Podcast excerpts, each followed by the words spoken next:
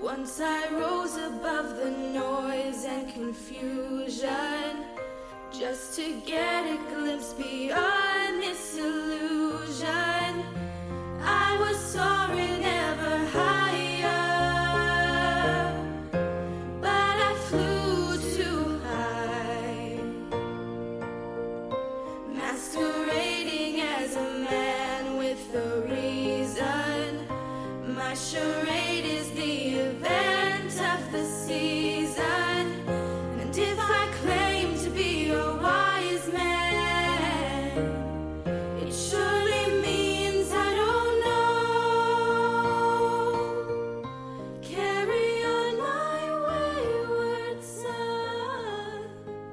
Shake, shake, shake the room. Welcome to another edition of Link to the Cast. I am your party host, Dave Ryan, joined as I am always by the RPG Wunderkind, Brian McNamara. Brian, how are you?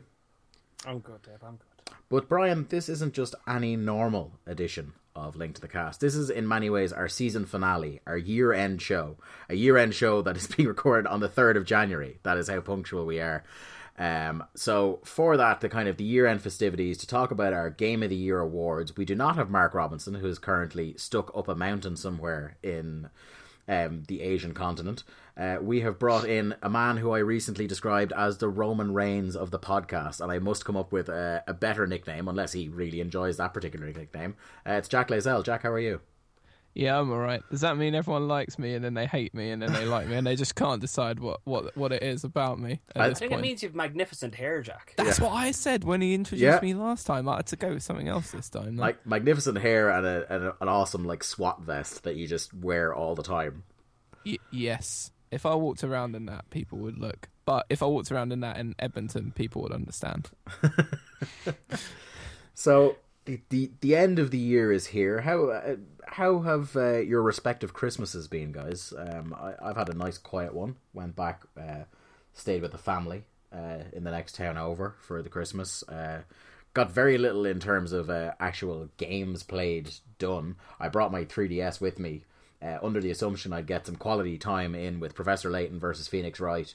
Uh, but as so often happens, you know, the little cousins come over and you gotta hide the 3DS because otherwise they'll play it. And even though they haven't actually been eating anything chocolatey, somehow chocolate will end up all over the 3DS.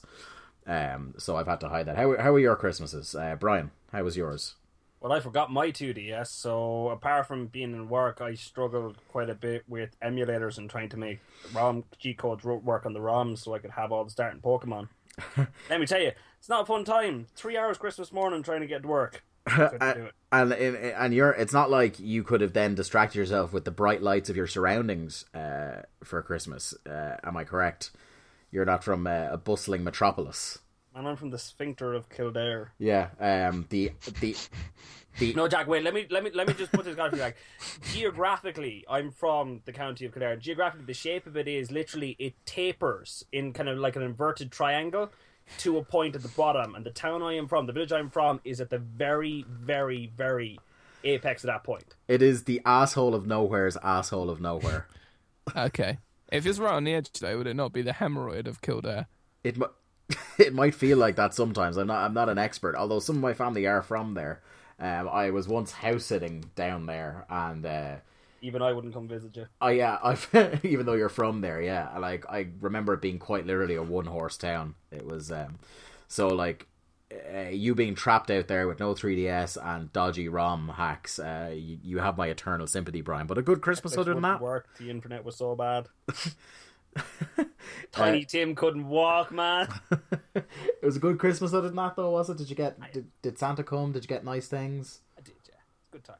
Good, good times. I got a lot of food. That was the important part. Well, I think that's the main goal of Christmas, isn't it? Oh, me? Yeah. Jesus himself. I thought This that was rhetorical. This is already going swimmingly.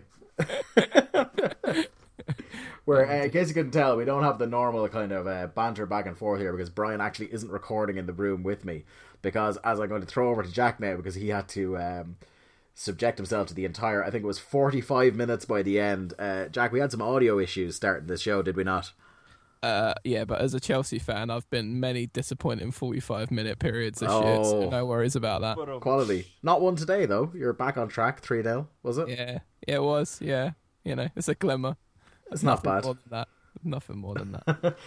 Um, so yeah, what was your experience of the audio issues from your side? Just sitting there trying to keep busy as I got increasingly frustrated with technology over here. Uh, I was just um, watching NFL Red Zone and trying to be sarcastic and seem like I've really genuinely invested in what your issues were. But to be honest, I was kind of lied down and not paying attention. Well, I'll tell you, your your lack of interest certainly helped get me through things, and uh, I it, it may only be because of you that I didn't throw my PC out the window uh, as I went to uh, somehow create a situation where I could hear both of you and not hear an echo and not have your voice boom out of a television at me. Um, and the compromise we settled on was to kick Brian out of the room and send him off to his room uh, to call in via via Skype. Um, but Been uh, sent to his room. how was your No Christmas, dinner. Jack? How was your Christmas, Jack? Uh, my Christmas was good. It's all family kind of stuff. In terms of like video game playing, uh, I didn't actually get any video games for Christmas this year, which is somewhat of a rarity, I think, for me. Although I got a couple last year, and you know, I still haven't opened the um, Pokemon uh, Ruby remake that I got.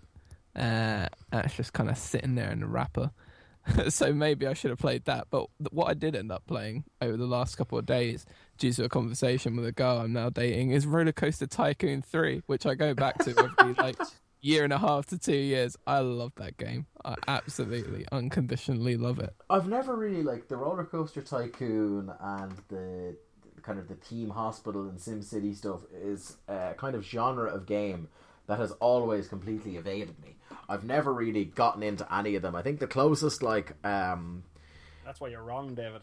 but you see that's the thing you see you Brian in particular you grew up a PC gamer before like you didn't get was it 20 you were 20 or 21 before you got your first console Yeah. yeah so like you come from that kind of thing whereas like i had console games growing up so like i was never like when i went to them it was all just kind of i don't know and i was never into the sims either um it just i don't know just never really appealed to me the closest i got was where i would there was one sim city game i can't remember whether it was sim city 2000 or what that i would play down at my cousin's house in cork and um I would go through all the lengths of like building up this city, uh, making it look really pretty, and then I would. Did you uh, build it on rock and roll?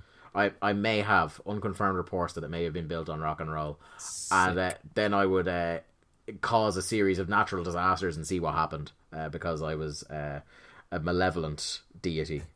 Everyone did that though. That was like um, you know, like you built a house in The Sims, you built a swimming pool, and then you took the ladders away and just Never did watched that shit. your sim swim around and eventually come Have you- to an untimely end. Have you seen that? Uh, it was a popular clickbait there on Facebook a few months ago of the the Reddit thread about the worst things people ever did to Sims. Yeah. No, And it was what- about like you know where one guy would like wall a sim in behind a bookcase for a number of years and stuff like that. And yeah, like take the ladder away from the pool and just leave them in there and stuff like that, or like lock somebody in a room with no doors, no windows, and no toilets and stuff like that. This bookcase guy was was his name Mister J Fritzl, and was he from somewhere in Western Europe?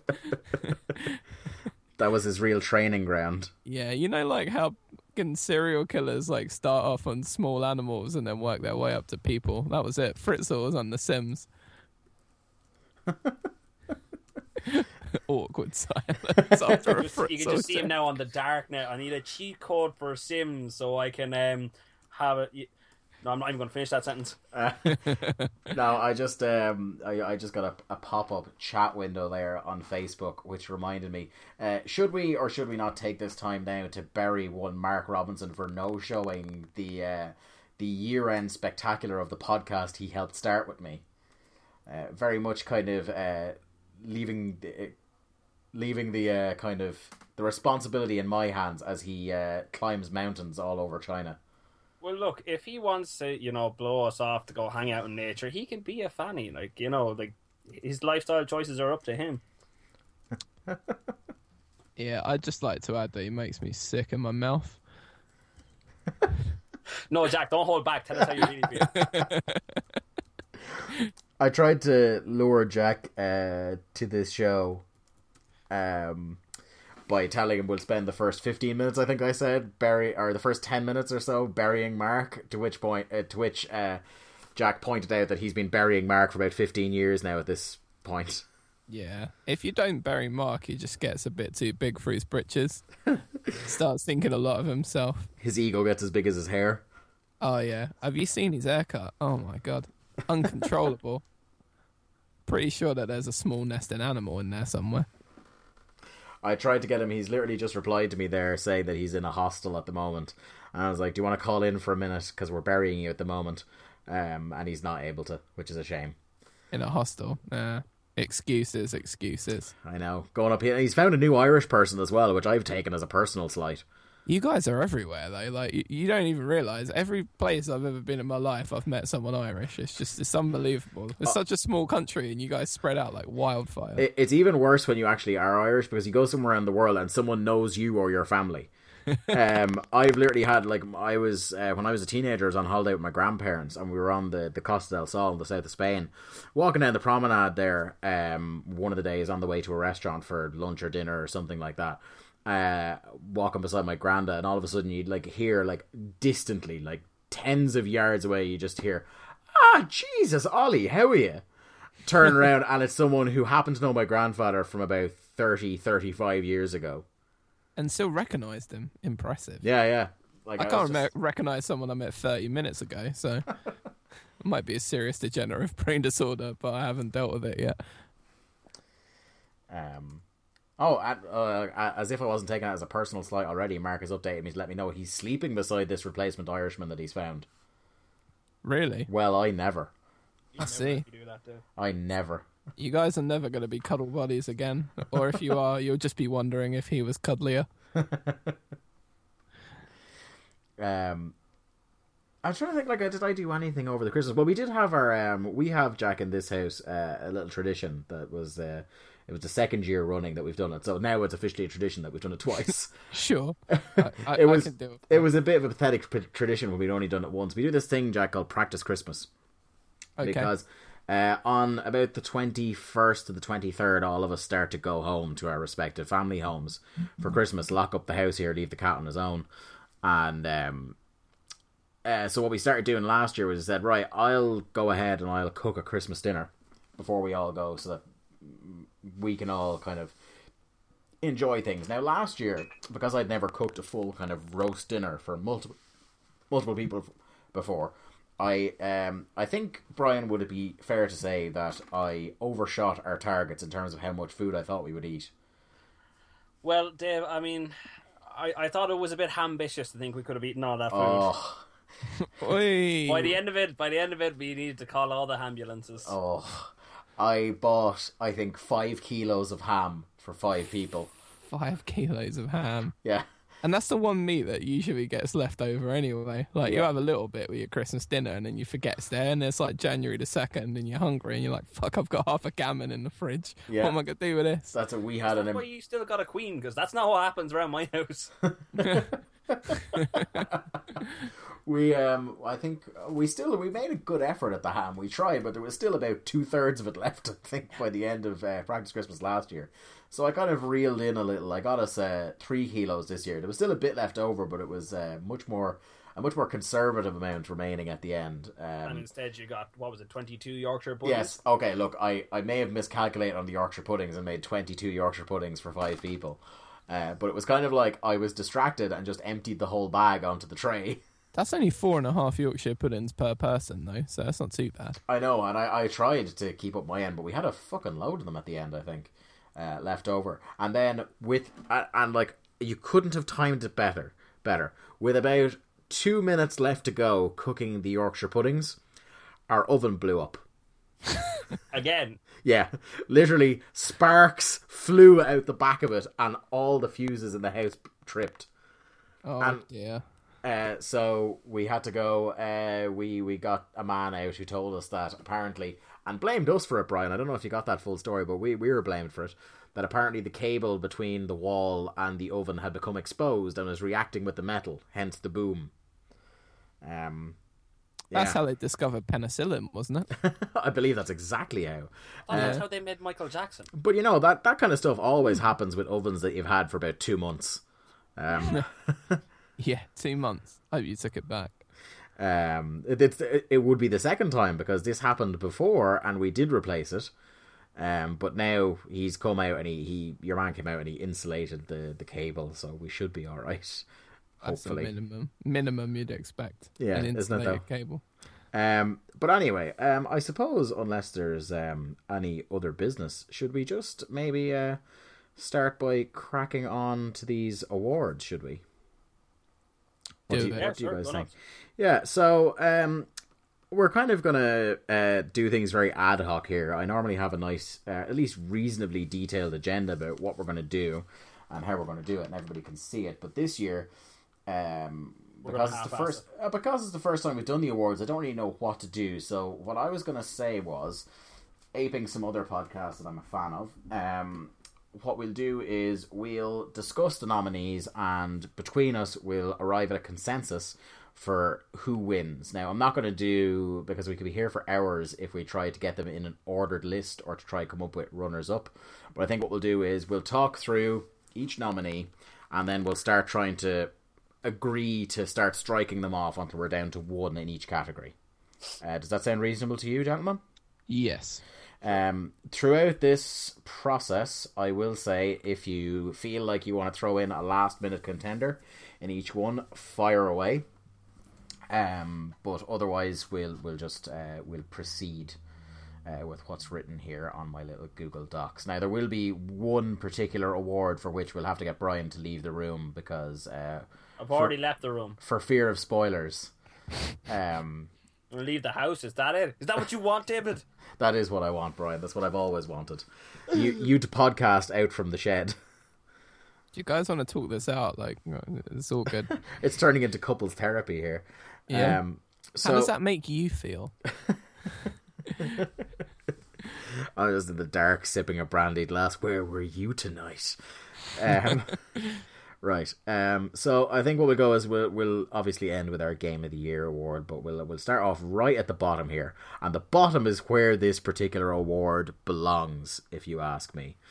Um, this is the Konami Corner Award for ineptitude in video games, a very prestigious award named after um, A company that we're allowed to shit on because we don't have contract with them.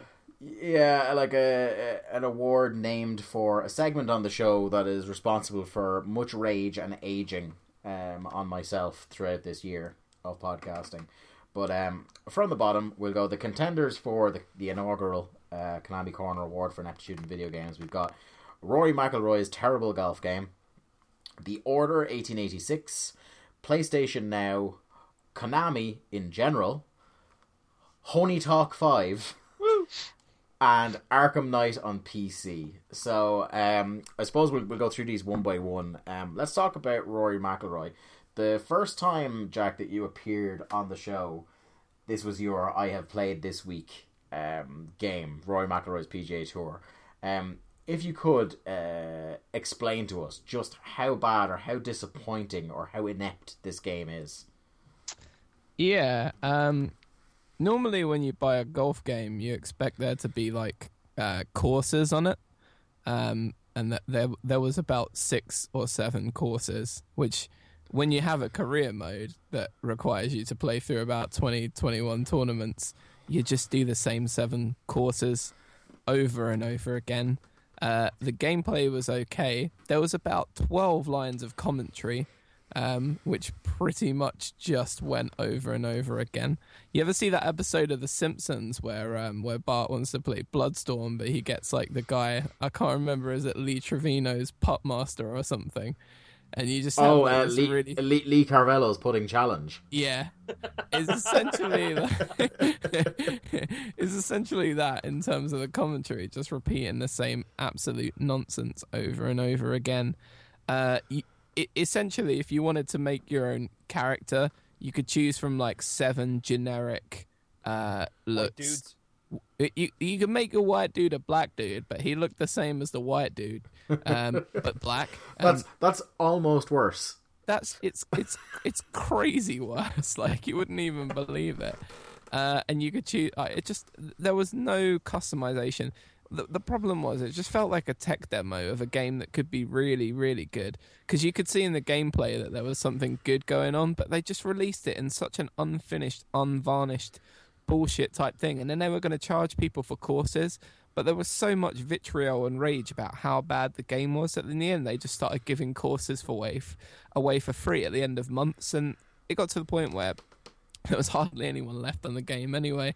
The online mode had taken away loads of like you couldn't play any of the um, like wacky versions of golf like the Stableford or anything. They'd just taken everything out of it. It was just abysmal.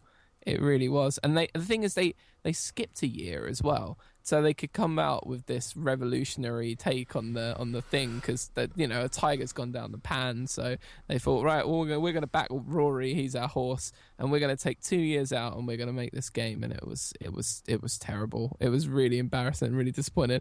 As a I would say the sports game um, correspondent on this podcast as I'm now appointing myself I was insanely disappointed um, yeah, that sounds like a, real kind of um, one of the parallels I would draw with that in terms of something you expect maybe we'll take two years out and try and improve it is what happens with the WWE games that 2K are doing at the moment. Um, and they kind of they released this last year's one was particularly bad in as much as like the gameplay was bad. They're still working off the the engine that they've been using since the THQ days um, for that game and instead of like taking two years out, they just wanted to rush to market, get one out on PS4. That was WWE 2K15 last year. Uh, not only was it really bad because of that engine stuff, but on top of that, like uh, because it was their first one on what are now the current gen consoles, it had fuck all features because they were just pairing it back to the simplest stuff that they could port over. So in terms of like the creation suite, which people really like, um, being able to create like crazy looking wrestlers or anything like that, there was very few different kind of options for that. Um, on top of that, they had gotten rid of like the create a championship or create a storyline mode, all that sort of stuff, and even the match types were really, really restrictive last year. And then this year, they kind of like rather than fix the engine, rather than like you said, take two years out and really kind of rebuild the game and make something actually special. What they did was they just went, okay, let's just make the selling point that the game hasn't really changed at all, but we've added a couple more annoying mini games, and now we've just added way more wrestlers. So it's the biggest roster ever, which is like the if you saw any of the promo material for it, it was like, don't worry, guys, biggest roster ever. It's gonna be great. Um, and it was just really like in terms of gameplay, I suppose it's like a marginal improvement on last year. Um, but like that kind of when you were talking about Rory McIlroy there, that's what really um kind of made me think of.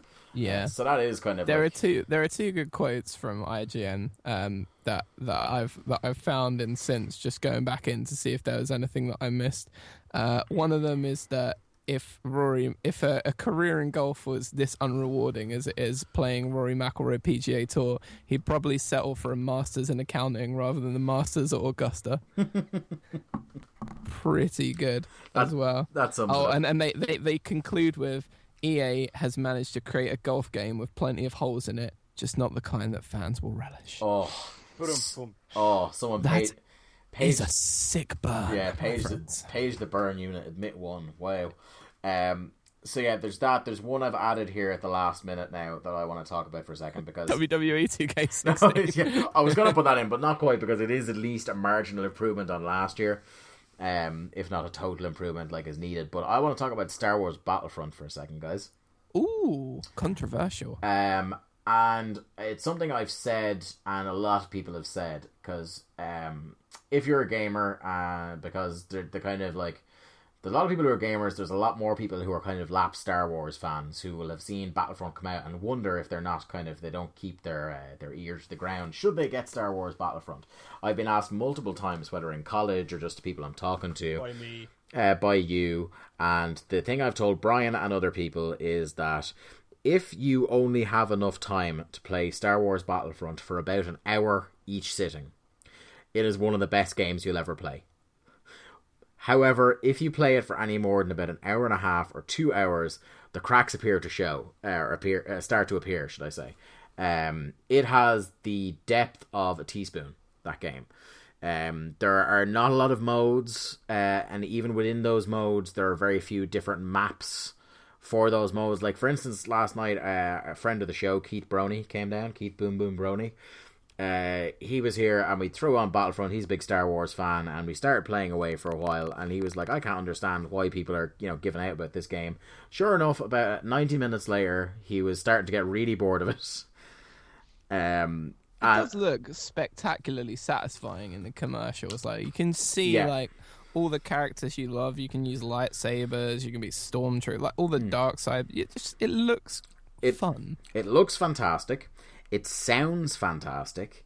Uh, for the first hour or so, depending on the mode you pick, because there are some modes, as Brian, who sat in here one night, we played through all the tutorials, knows, not every mode is fantastic. Uh, for every kind of uh, hero battle mode where you get to play as like Luke Skywalker or Vader, there's also really tedious um, like protection missions where you have to guide um, a walker through a war zone and make sure it doesn't get taken down. Just pointless. It was walk from A to B. Like that, the speeders. Look, there was only one of those missions that was anyway good, and The that was the X-Wings? X-wing. Yeah. there was the X wings, but you see, you lost your patience before we got to the actual like the the Walker assault mode or the um. we did the Walker assault mode. You no, died it wasn't. early on. no, no, I- no. That wasn't the proper Walker assault mode. Like this, uh, the Walker assault mode is like a big open death match where like that little mini game where you take down the Walker is just part of it. Can I ask a question? Is Yes. Walker Assault Mode a new TV show starring Chuck Norris? It should be. Yeah. um, it Can you kind do pod racing in it? This is a question I you want to can do ask. you can do speeder racing. There's no pod racing, at least not do- yet. Do you have the um, N64 uh, pod racing game? Because that was I I don't. fun as hell. Awful. Oh, I loved that game. It was so much fun. You see, you're not. You, you don't look back because because you weren't there. You weren't there, man, Brian. I You- played. I played N64 pod racing. but you weren't. You know what I mean. You weren't. Uh, Wasn't my N- console, Yeah, exactly. Yeah, you weren't console. an N64 kid, but yeah, I I think Pod Ra- like that was one of the better Star Wars games. It wasn't a high bar to clear for a lot of people.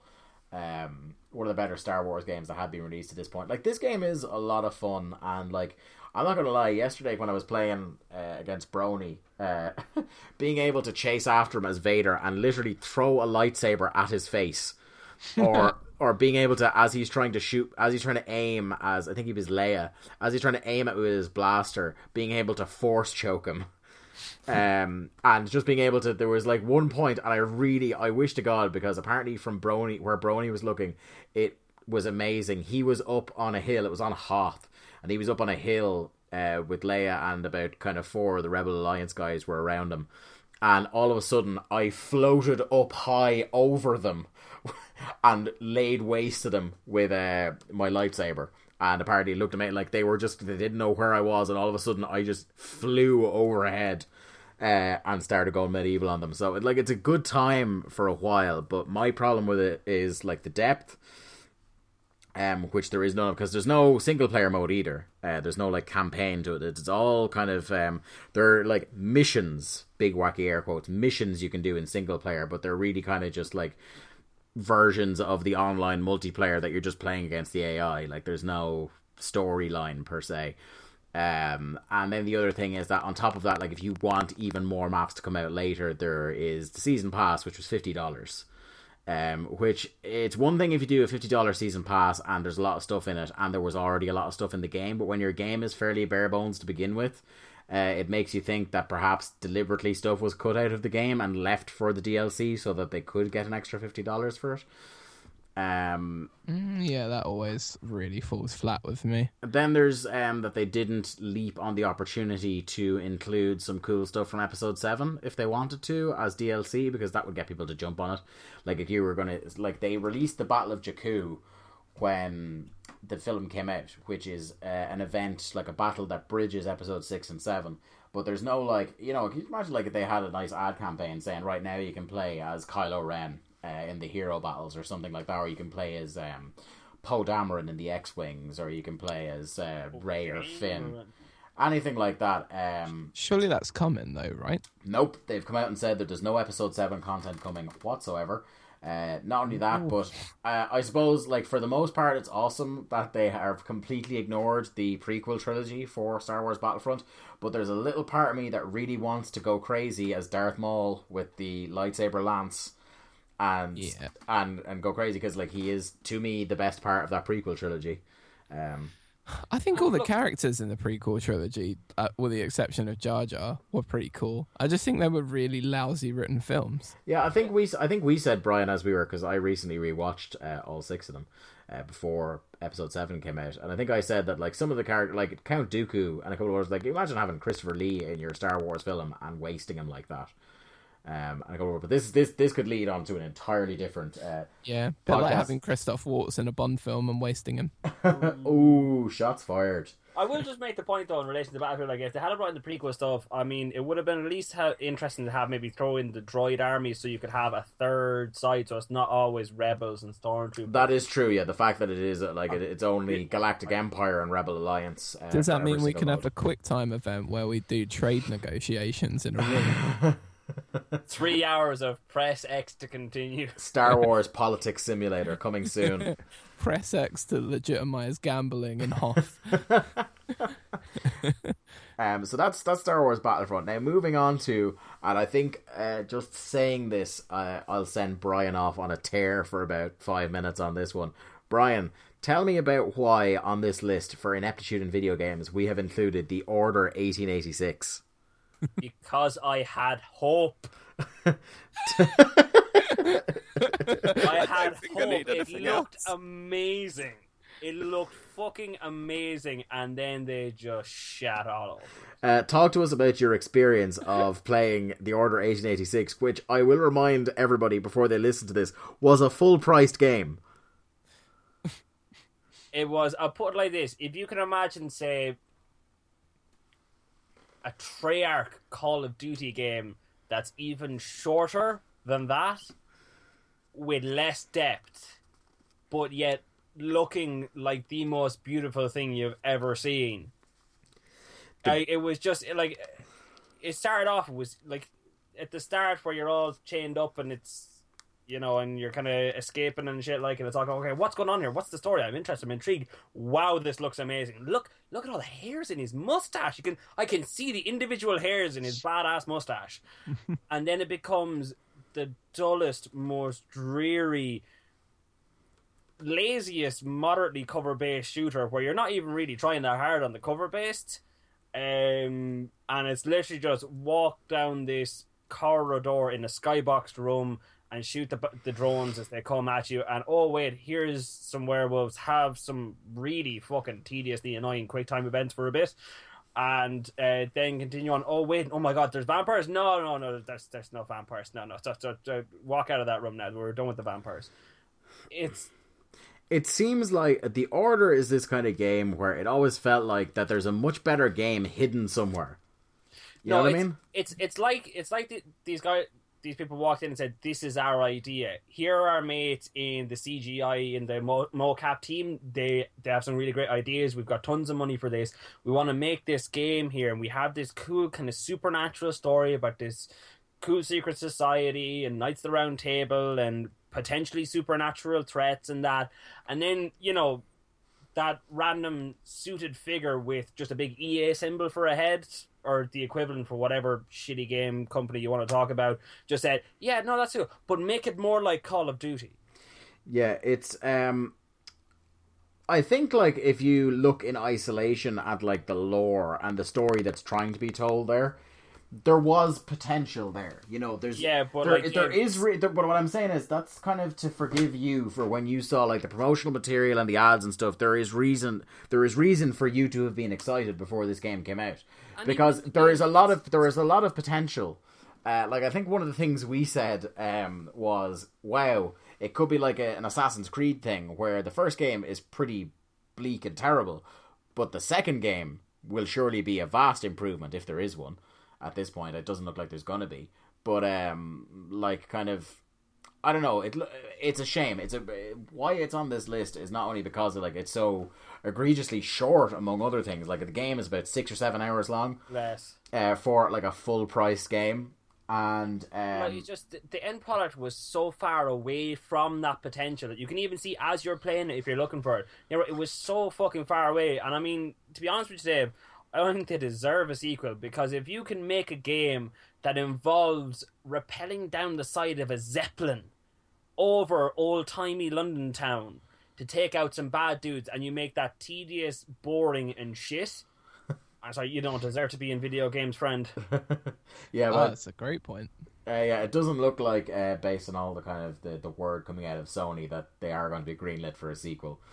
Um, even though they were, there was very much in the, the lead up to that game, there was very much the hope that it would become a new first party franchise for Sony. Well, they have all the material there to make a first party franchise out of that if they fucking let us. And that fucking force stealth level, fuck that shit. Yeah, you're a man who doesn't like his force stealth at the best of times. Uh, in, How many in times games that did do I have to work? play that? Uh, quite a few.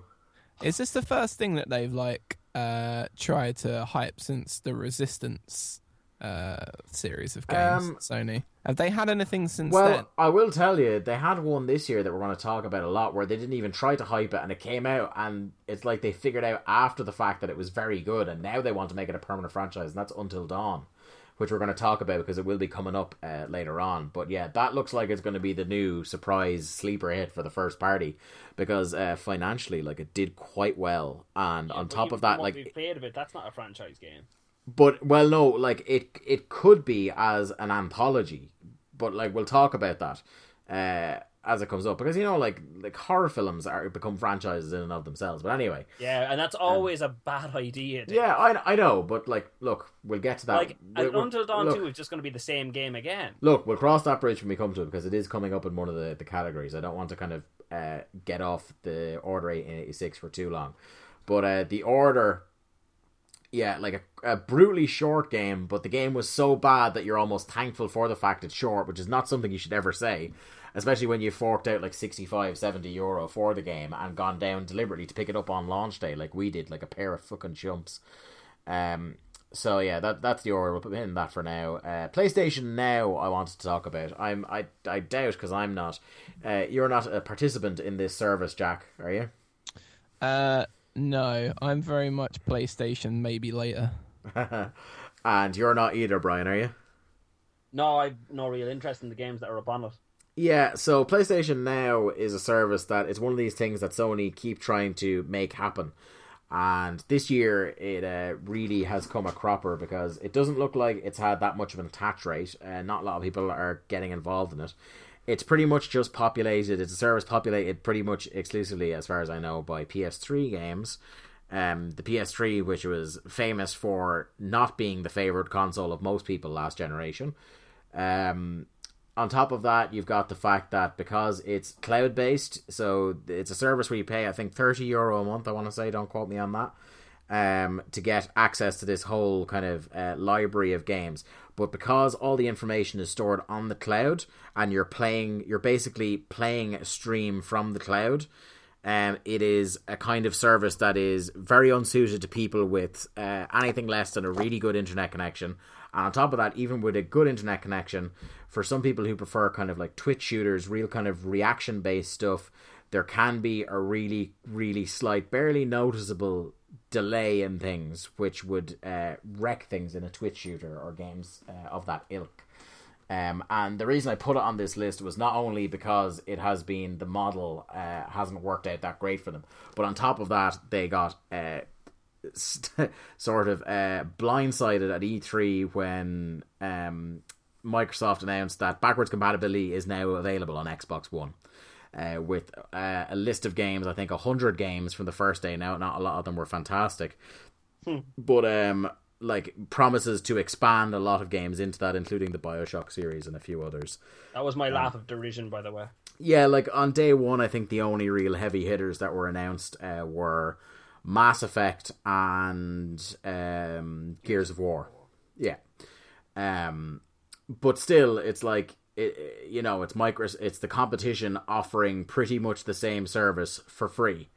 Uh, once you already have the game, you can just put in the disc and you've got it downloaded. Then a nice kind of cleaned up copy that works on your Xbox One uh, which is a fantastic idea. So like that's that's why PlayStation Now is on there. Uh, have you guys got anything to throw in there on PlayStation Now? Any kind of impressions about the service?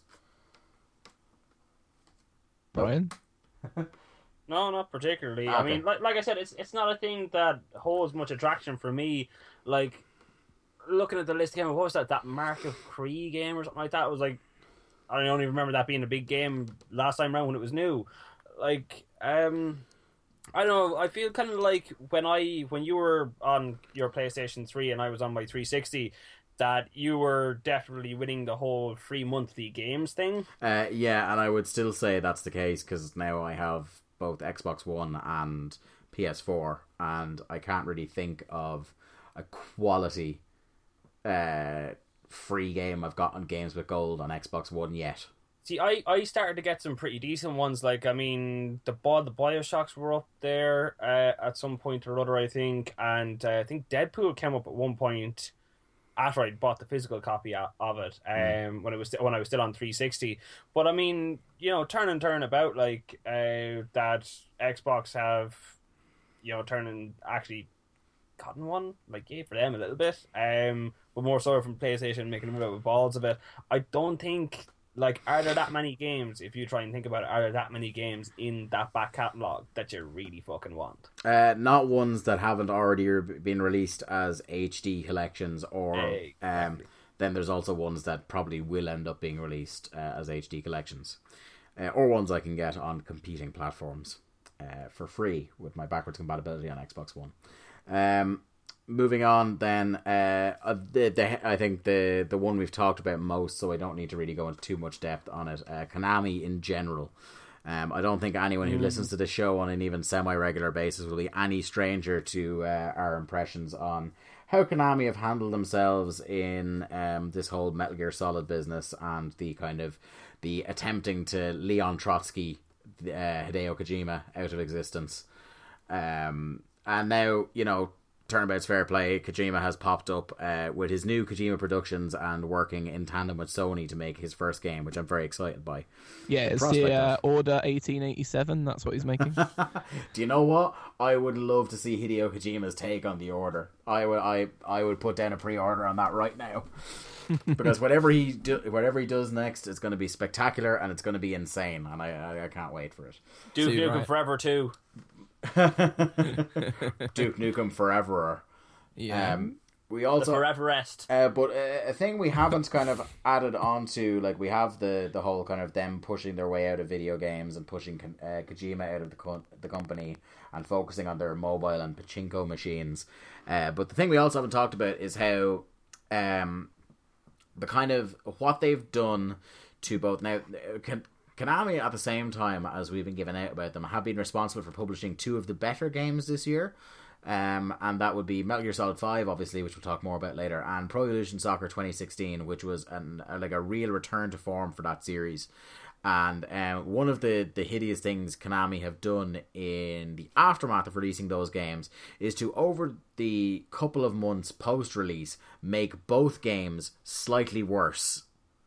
So you've got all the kind of the having to go through about three or four minutes of warning and info screens to log into Metal Gear Solid. yeah. You've got um, the whole forward operating base issue, um, where you have these forward operating bases that you can start in Metal Gear Solid that will help you do kind of different missions and collect resources um, but because it's linked to the kind of online mode, you can be attacked and lose lots of money and lose resources and lose inf- uh, like staff and stuff like that. Um, and then Konami decided, oh, let's fix that by adding the very pernicious strategy of selling my, uh, through microtransactions insurance for your forward operating bases. Um, which is just an incredibly scummy thing to do. And then you've got all the like, um, because um, it is a game that constantly tries to log on and stay online and stuff like that. It can take fucking ages to use your um your iDroid on the game and different things like that that have just kind of made the game that have just slightly soured people on the game post release. And then with Pro Evolution Soccer, the fact that you release um, a game within a week of FIFA 16 and don't have the up to date rosters on it. It's still the kind of the rosters from the end of the previous season as opposed to the start of the current season. Uh, on top of that, they dragged their heels. I think it was nearly two months post release before the first patch uh, that updated the rosters came in.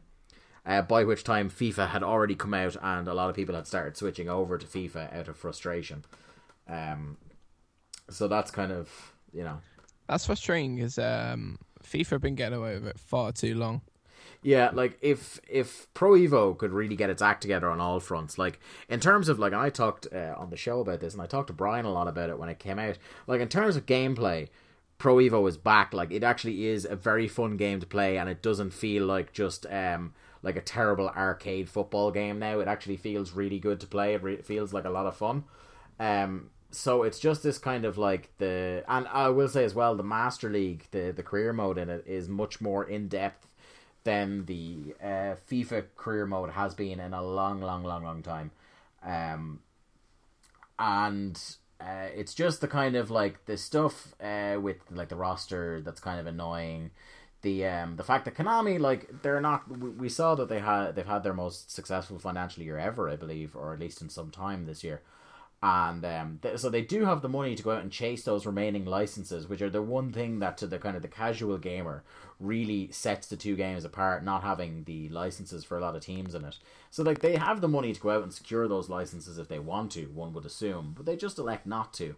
Um, and then kind of the other thing uh, within the kind of the game modes, like um, are the the kind of the occasions at which you feel um, Pro Evo is just trying to ape something that's been successful for FIFA. The one thing I'm particularly thinking of is that they have in the last year, maybe two years of Pro Evo, decided they're going to try and do a version of Ultimate Team.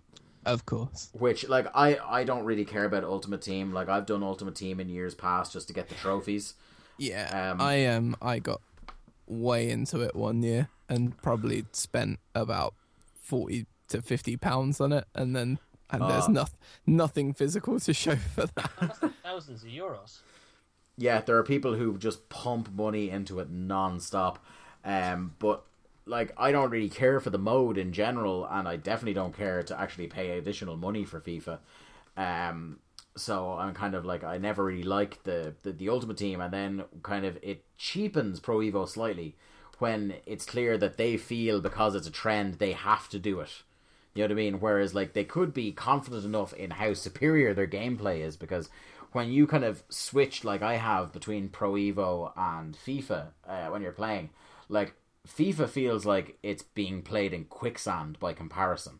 Like it's just uh, Pro Evo is so smooth. It actually like it. It's just fun.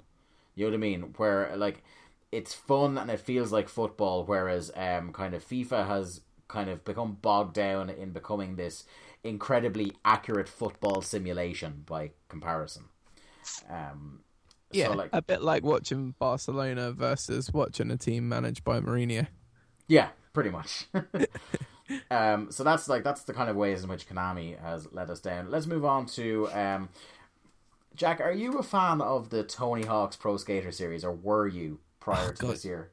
Uh, um, yeah, as this podcast's um, sport game expert, I was a huge fan of the Tony Hawk series. I have literally, aside from the ones that come with a stupid wobbly board you're meant to stand on in your living room and not look like a wanker, every single Tony Hawk game that's ever been released.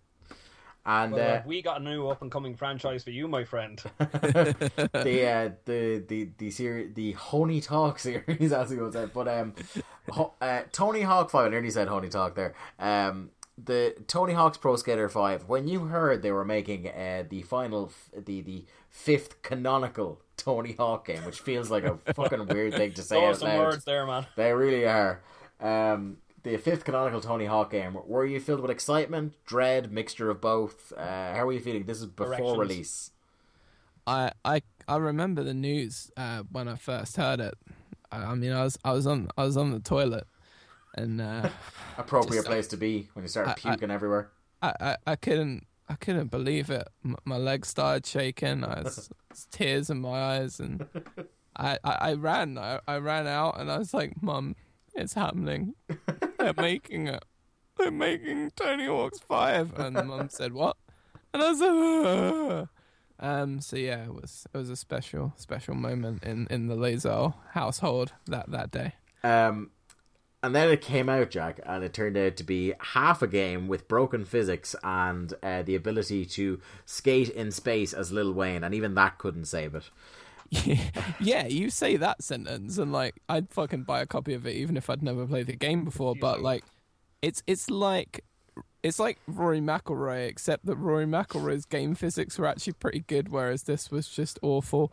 And not only that, the fact that it looked like it could have just easily been on like PS2, PS3. They Yeah. didn't even attempt to upscale any graphics or, or do anything original. It just it felt like one of the most undercooked things I've ever seen since I had that fucking steak tartare at Cow in London a couple of weeks ago. It's just in, it's abysmal, absolutely abysmal. Um, yeah, it. Um, I remember going to say like I, I had no expectation for this. I like I, I had a feeling it was going wouldn't to be dreadful. if I was you.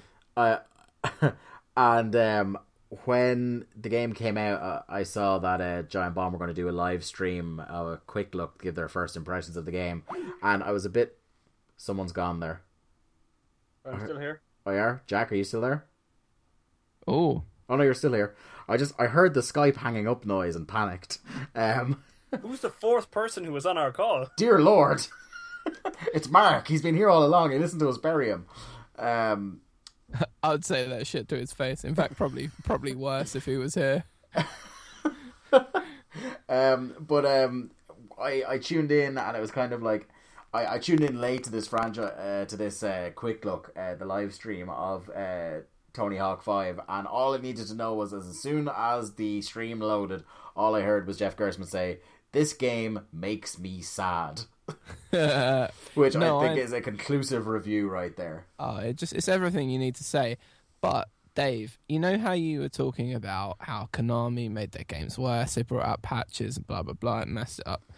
You Yeah. do realize that like in November, like, I think it was mid November time, they brought out a patch where you could skate as either Tyler the creator or or one of four Teenage Mutant Ninja Turtles. So I'm Oh, kind of stop thinking I have I have misjudged this game. kind of thinking we're on the wrong track here. This is more of a sort of a GOY game of the year kind of. Yeah, I should. I'll move this into the game of the year. Then. I think you probably have to. I mean, yeah, if you can, if you can skate around as Tyler, then that's it for me. You know, Um, the final nominee here before we move on because we we are uh, really dragging our heels time wise at even just getting through one award. Uh, here I was thinking this podcast wasn't going to last very long. Um, Arkham Knight on PC. I don't think much needs to be said about that except it came out, it was completely broken. They removed it from sale. They put it back on sale even though it was still broken, and to this day it still doesn't work properly. Um, assholes. yes, Bad time. yeah, real bad time. Like, and I believe one of the was it the the small studio that were kind of uh, tasked with doing the port have basically said as much as we're not sure if it can ever be fixed. um, which like really makes me feel good about the the possibilities of that game doing well. How does shit like that happen? How much money went into that game? Like, it's Too much. What, how though? Like you're the video game enthusiasts du jour. uh, I just like sports games, obviously. Like, how the fuck does that happen? Seriously. I, I like I watched it uh, mouth agape in June as all this was happening, and like the lack of any sort of shame or apology coming from um, anybody regarding that, it was incredible. But uh, there you have it. Anyway, let's start um, whittling these down. What I think we'll do is we'll go around the virtual table here. I'll go to uh, I'll go first, then Brian, then Jack. We will strike off one by one um, we'll like nominate a game to be struck off the list so that we whittle it down to the winner. Um, and if one of us strongly disagrees, then we'll argue it out. Okay, All right. that sound good? Um, so looking at this list here, I am going to strike off Star Wars, even though I put it on the list myself. Uh, I'm gonna I'm gonna strike off Star Wars, and the only reason I'm doing that is because even though, like I said, uh, nothing is wrong about what I said that it does have uh, the depth of a teaspoon, but uh, at least for that time, for that hour, that two hours, it is a good game while you're doing that, and it looks great, it sounds great, and if you're just cashing in for uh, an hour or two at a time of Star Wars nostalgia, it's it's a reasonably good game. So I'm gonna get rid of that. I don't think it is the most inept thing that was done this year. Uh, Brian, do you want to knock one off the list there? Um, I'll probably knock off either PlayStation Now or Honey Talk because, um, like with Honey Talk, did we really think it was going to be good? Did we really? Okay, Yeah, that's I did. Really? I thought thought it was gonna be good. Okay, so so do you want to lean towards PlayStation now then, Brian? Well, I mean, like I thought that was a stupid idea from the start. okay. Yeah, I don't think anybody really thought like when they heard that it was going that you couldn't actually download the game that it was operating on the cloud side of things that it was going to be it was going to work well. So that's that gone off. Uh, so Jack, we are now left with uh, Arkham Knight on PC, Tony Hawk, Konami in general, The Order, and Rory's terrible golf game. What do you want to strike off? I'll tell you what, I'll strike off Rory because it it occurred to me when we were talking about Honey Talk that it, Rory's game was actually okay to play, even though there wasn't a lot of it, whereas Honey Talk had bugger all and it was terrible to play. So I think based on that comparison, Rory can live another day. Okay. Here is where it gets tough, gentlemen. We're down to brass tacks here. Um, I Well, think The Order Dramatic 86 is going to be the hill I die on because it gave me hope. um, yeah, and right then I think if that's going to be the hill you're going to die on, if you definitely want that to feature in the in the top two or three here, Brian, I think I'm going to have to lean towards because no one has described it as personally offensive to them yet. I'm going to strike off Arkham Knight. We, none of us have been directly affected by it. No, because at least I suppose you could argue that that game does work well on consoles, particularly on PS4, which we all happen to have. Yeah. Um, so we'll get rid of that. Uh, so that leaves Honey Talk, Konami, and The Order. And I'll hand it over to Brian. Oh, you bastard. Um. Actually, I'll probably then let go of the order and keep Konami just because they're shitting on so many people from such a height in so many different ways. Yeah, I want to point out at this juncture because I don't think I talked about it on a podcast before. Uh, one of my Christmas presents from Brian this year was a hashtag Fuck Konami T-shirt, which is one of my now prized possessions, and I should actually wear every time we record a podcast, but I didn't think to tonight. Um, so we will now we will now move, and this will be an interesting. Uh, it's interesting that it lands on Jack for this to decide to decide the winner here because it is certainly uh, dividing up two of your great passions in life, and that's Big Boss and Tony Hawk. Um, so it's Konami in general or Honey Talk Five. Um, I leave the floor to you, Jack. Now this is difficult for me. Um, part of me just wants to say let's eliminate Konami just because clearly there are strong feelings there, and I want to be a troll. Uh, but I think um, Tony Hawk or Honey Talk was just a bad game, Yeah, right? It was a disappointment for fans of the series like me, but then most fans of the series are probably now in their mid to late twenties anyway. Lots of them probably don't care slash don't even know what Bam Margera looks like anymore. So that's fine. He- Um, uh, for for those of you listening, he looks like his own bloated corpse. he he kind of looks a bit like not that he looks like his dad because he's nowhere near as big as him, but his face is now pretty much his dad's face. Bless him. uh, he needs to stop taking drugs. Someone needs to rescue Bam. Maybe they need to make Jackass Four, and it will give him an excuse to to get off the uh, get off the narcotics. But yeah, Konami are just. This, it's weird, isn't it? Because despite bringing out, as you say, two pretty good games this year, they've managed to offend so many people on so many levels They've- and raise up the ire of an entire industry. Yeah. It is very rare that somebody can take a whole industry turning their head and going, whoa, fuck that company. Yeah, I, I think then so it is only appropriate that the inaugural winner of the Konami Corner Award for ineptitude in video games is in fact Konami in general. So okay, that was uh, that was pretty cordial. We didn't have to really fight that one out. I, I, I like how that went. So I'm gonna try to pick up the pace for these next few. Um, we're gonna move on to best moment now, gentlemen. Um, and Hang on, Dave, Dave, yes, can can you um can you repeat that last sentence that you just said? I can't remember what the sentence was. Brian, can you? Oh, remember no, what Move the on no, to no. moment. No, no, no, no, no, no. The one where you were like, "Oh, let's let's give it to Konami." Oh, the Konami Corner Award for ineptitude in video games goes to Konami in general. Yeah.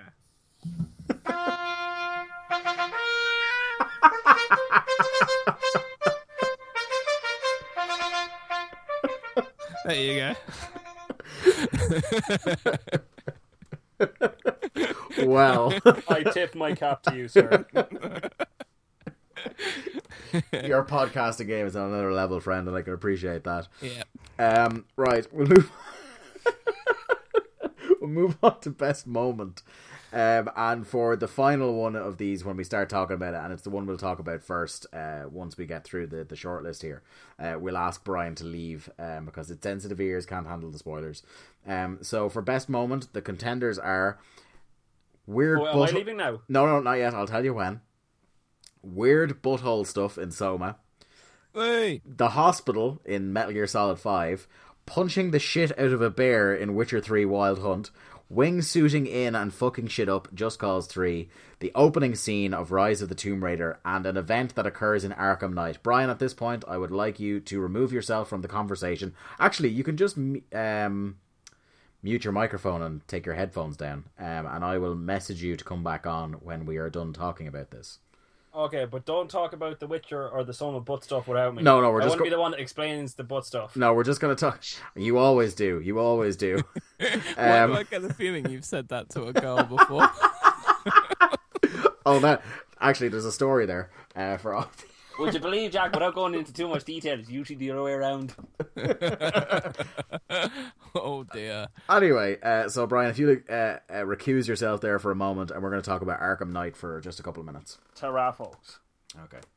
So I'm just going to check that Brian is gone. No, Huh? we're not. We're going to talk about the story you just mentioned. completely no sell the the Arkham Knight thing. He'll never Right. listen back.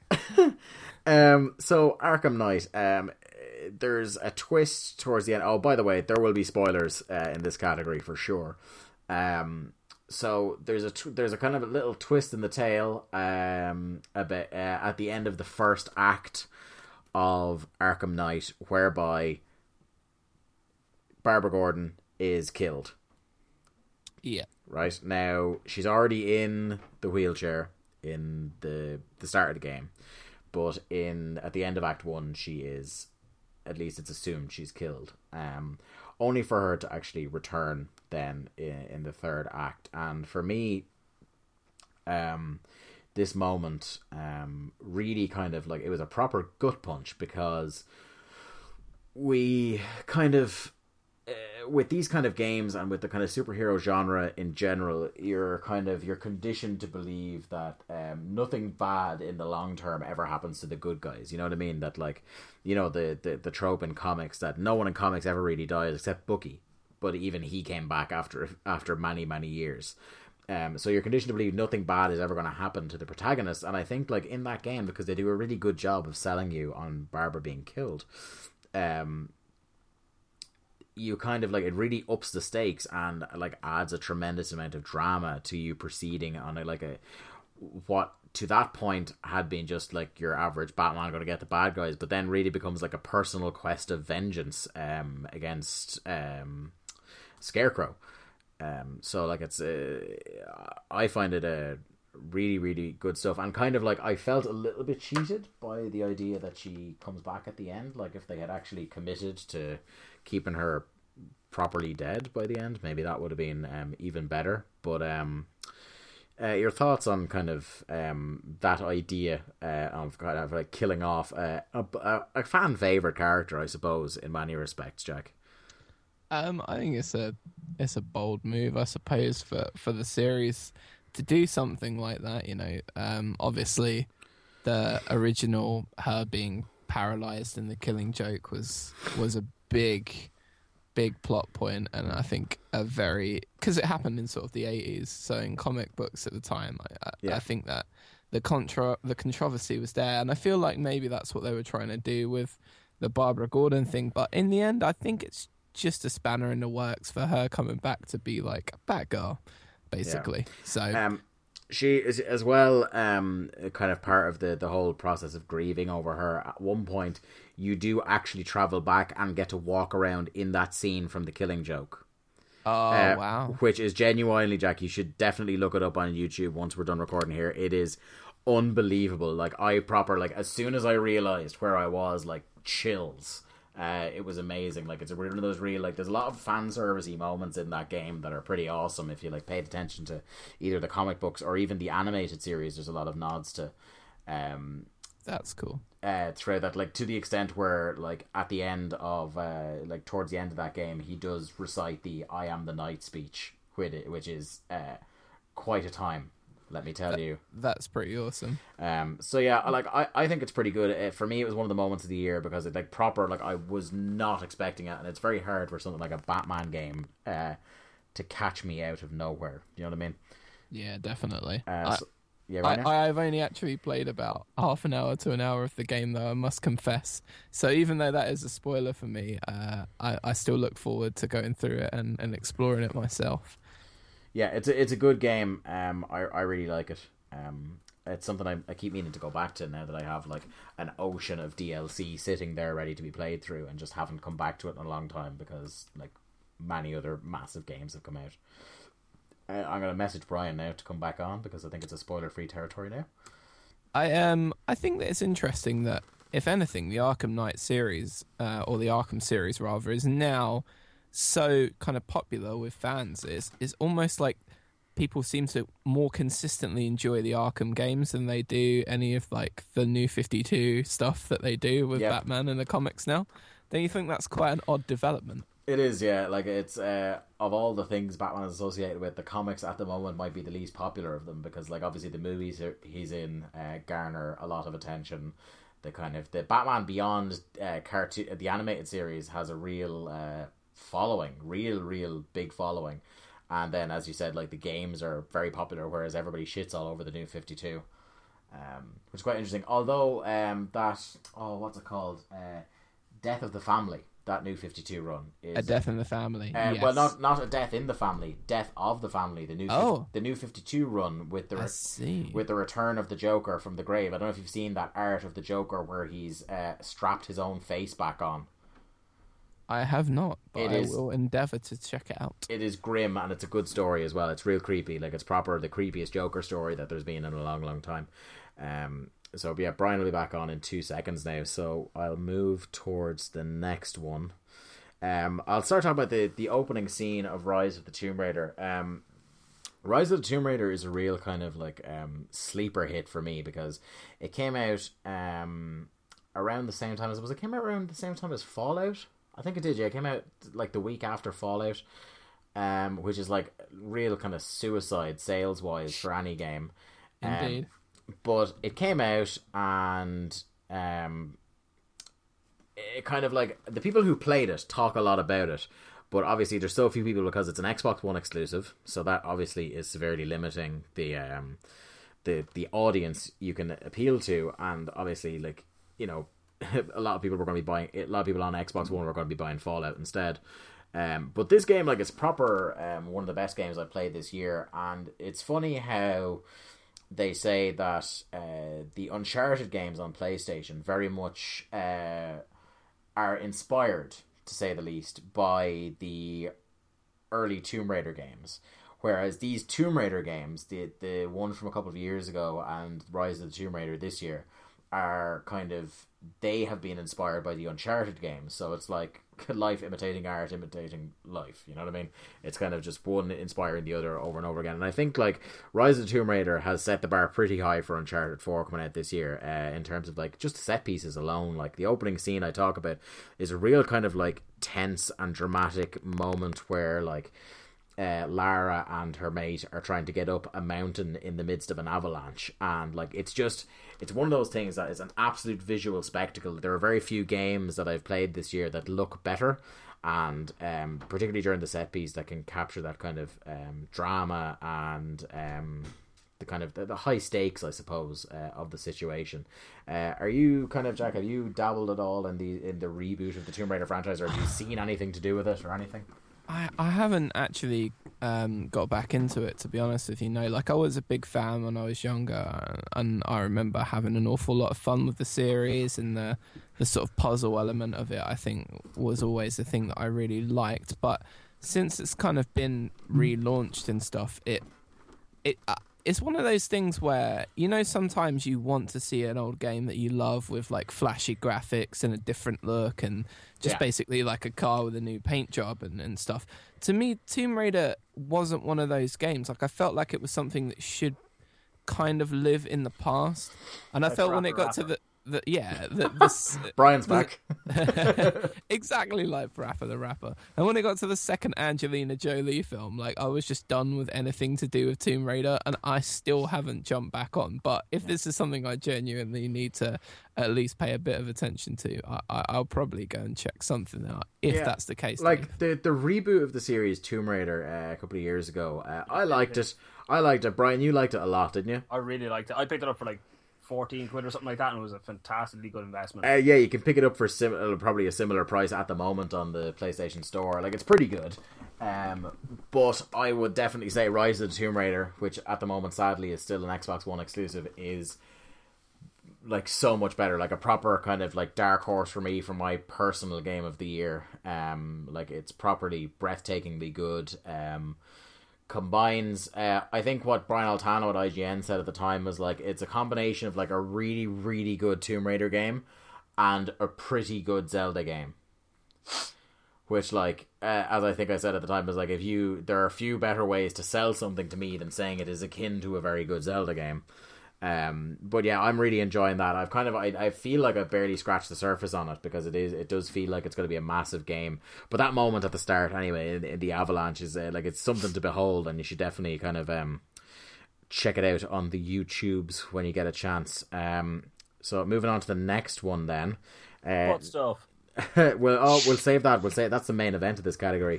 Uh, Brian, uh, as brief as you can, um, talk about the satisfaction and the great moment the first time in Just Cause Three when you wingsuit into a settlement or a village or a military installation and start fucking shit up. Or the first time I wingsuit hit face first into a tree, so maybe not the first time. The first time you successfully wingsuited into a village and started fucking shit up. Oh, it's pretty fucking sweet.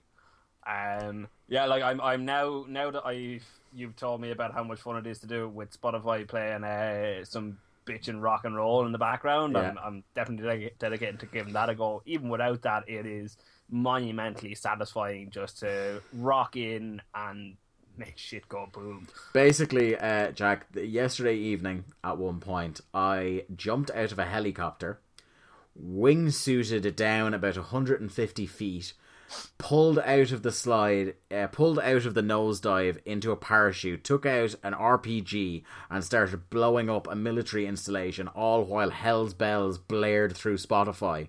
oh, And that's great.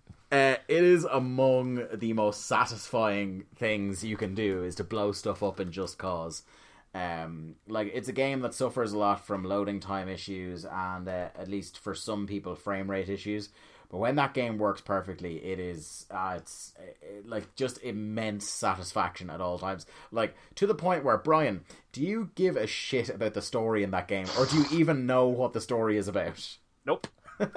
that's how that's how fun blowing stuff up is that you don't even care what the story is about because you just want to blow more stuff up um so yeah i just wanted to definitely throw that in there and uh obviously because you're the rpg wunderkind brian we'll have to throw to you for this one in particular um the witcher 3 wild hunt getting to punch the shit out of a bear could you explain again quite briefly what that is about Yeah, basically, there's a whole side quest thing whereby you can become the fist fighting champion in the various regions. And uh, when you get to, and then eventually the fist fighting champion of presumably the world. Um, but as you come through it, when you fight the last champion in Skellige, uh, which is the island off to the west where everyone sounds like Gerry Adams Pretty much, yeah. Um, but yeah, you go to Skellige and they're like, okay, you're gonna fight our champion on this on this little island here. Okay, uh, hop down into that uh, uh, very rough and ragged looking arena to fight him, where every other fight is taking place basically in the back room of a bar.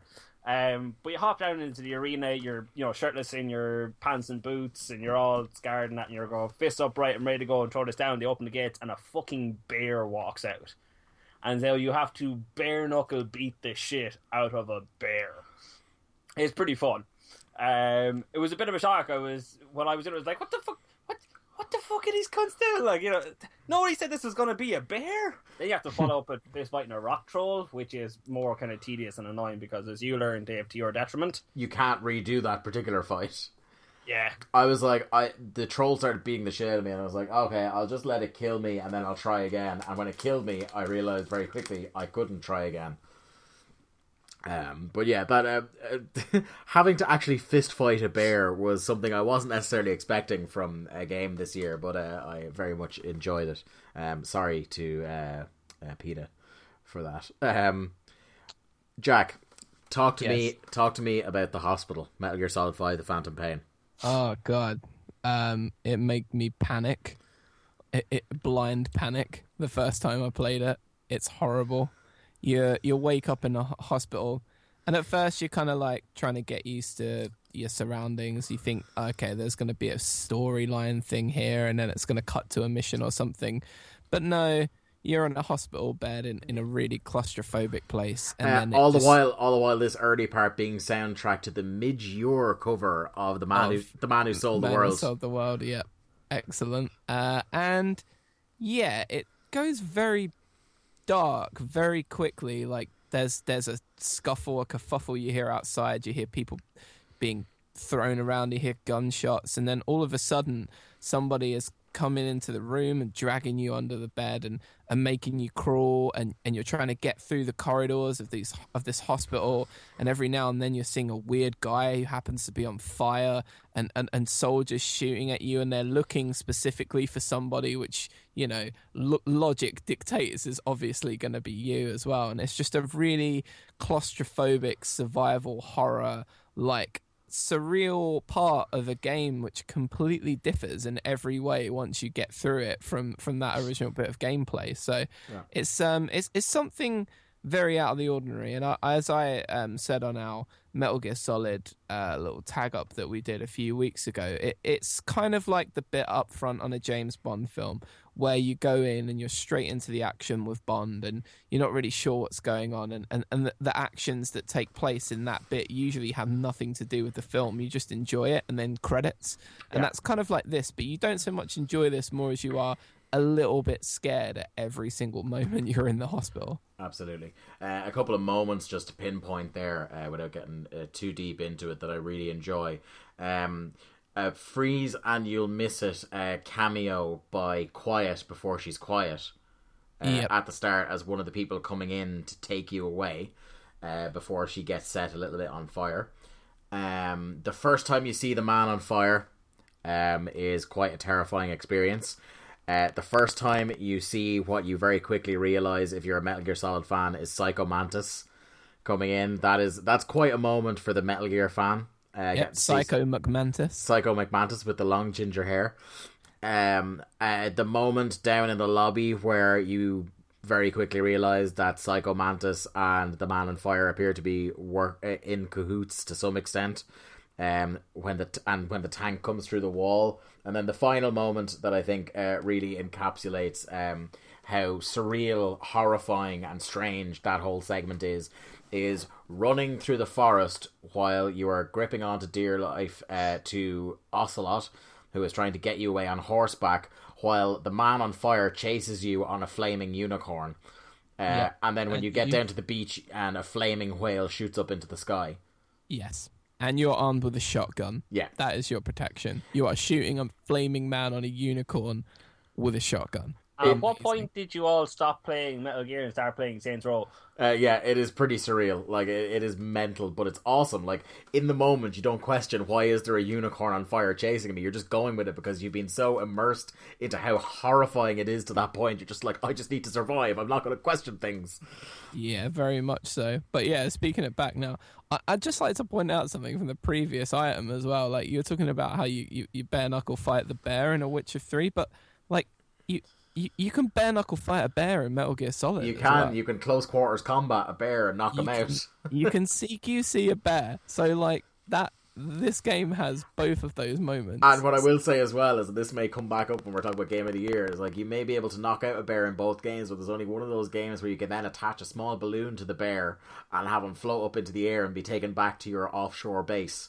Yes, or suck him up into a wormhole should you desire. Yes, indeed. And I cannot wait until I get that upgrade later in the game. Um, uh, finally, uh, and Brian has been, um, I don't want to say wringing his hands with glee at the thought of having to explain this to another living human being, but Brian, the floor is yours. Weird butthole stuff in Soma.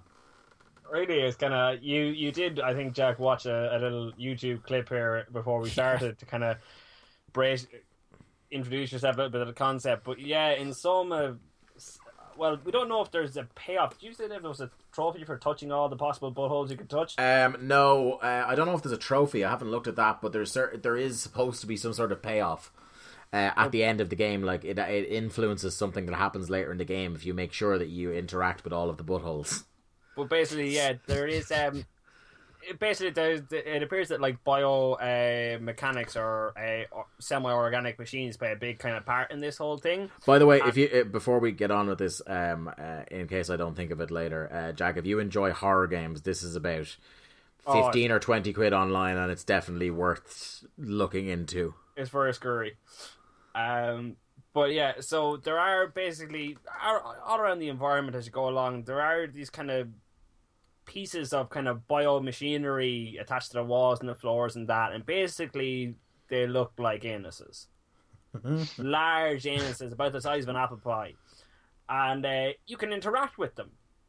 And when you do, it's it's weird. Like it's kind of like in other games where your character gets like an electric shock or enters a drug trip or something like that. You kind of freak out for a minute and then return to the game, and uh, everything goes white or something like that.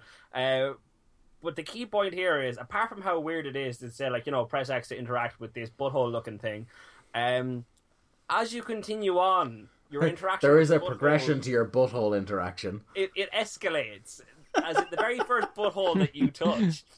Um, you just kind of poke it a little bit with a finger. Now we only played about what about two hours of the game. Yeah, at first you could be described as like lightly tickling the bumhole. Oh Yeah, god. but by the time we kind of, I stopped playing anyway and left it off for yourself here. You were fully ramming your fist up to the wrist in the buttholes. Yeah. you gra- you get gradually more aggressive towards the buttholes as the game continues. Uh, I haven't played past that point, so I don't know if you get like elbow deep or anything like that. I can't confirm. C- c- can someone just point out to me why there are giant, what seems to be detached from anything else, assholes? Um, Jack, Nope. uh, four hours into the game, four to five hours into the game, we're not entirely sure. And I'm, I based on how strange and surreal the game is, I'm not entirely sure we will ever know. Okay, because I, I looked it up and it didn't seem to really hold any purpose. Like nothing was happening, but Um, somebody shoved their arm in, very- in, in a butthole. Uh, very occasionally, there's been one that when you touch the butthole, it like opens a door or something. Um, but most of them are kind of just decorative buttholes. I see. Okay. Um, right, so let's uh, whittle this down. Um, I think this time we'll start with Jack, then go to Brian, then go to me. Right. ho. Um, Can I have a brief? Actually, no, I don't need a brief recap. What would I like to whittle out? I mean, it'd be very unfair of me to whittle out something that I haven't seen. But Let's. Oh, whi- but before, sorry, sorry to Yeah. cut you off, Jack. Before we get to that, we'll just refer to that last one that Brian's not allowed here as the Arkham Knight moment. okay, right, I see. Well, I want to whittle out punching the shit out of a bear in The Witcher 3 because you can do it in Metal Gear Solid as well, and Metal Gear Solid has a moment on this list. I'll let that go. Yeah. Okay, Brian is willing to let that go without contest. So punching the shit out of a bear, Witcher Three, Gonzo. Right, Brian. Um. So uh, just to sum it up for you, we got weird butthole stuff, the hospital, wingsuiting in and fucking shit up, opening scene, Rise of the Tomb Raider, and Arkham Knight. Um. I'd probably say lose the um just cause one because that's really the whole game. It's not really a specific moment. Okay. crafted to like I mean whereas like I don't know about I haven't played Rise of the Tomb Raider but I know from playing the definitive collection like that there are moments in that game crafted specifically Yeah. for you know full impact of a moment like so I imagine both the hospital and that Rise of the Tomb Raider one would probably both fit that category and probably the Arkham Knight one that I don't know Yeah. Um. Okay. I'll. Yeah. Um. At this point, then, uh, you're very right, Brian. So we've eliminated that. Um. I will because I don't think I'm going to get a lot of support for it to finish high. I am going to Harry Carey my own nomination here and get rid of opening scene Rise of the Tomb Raider.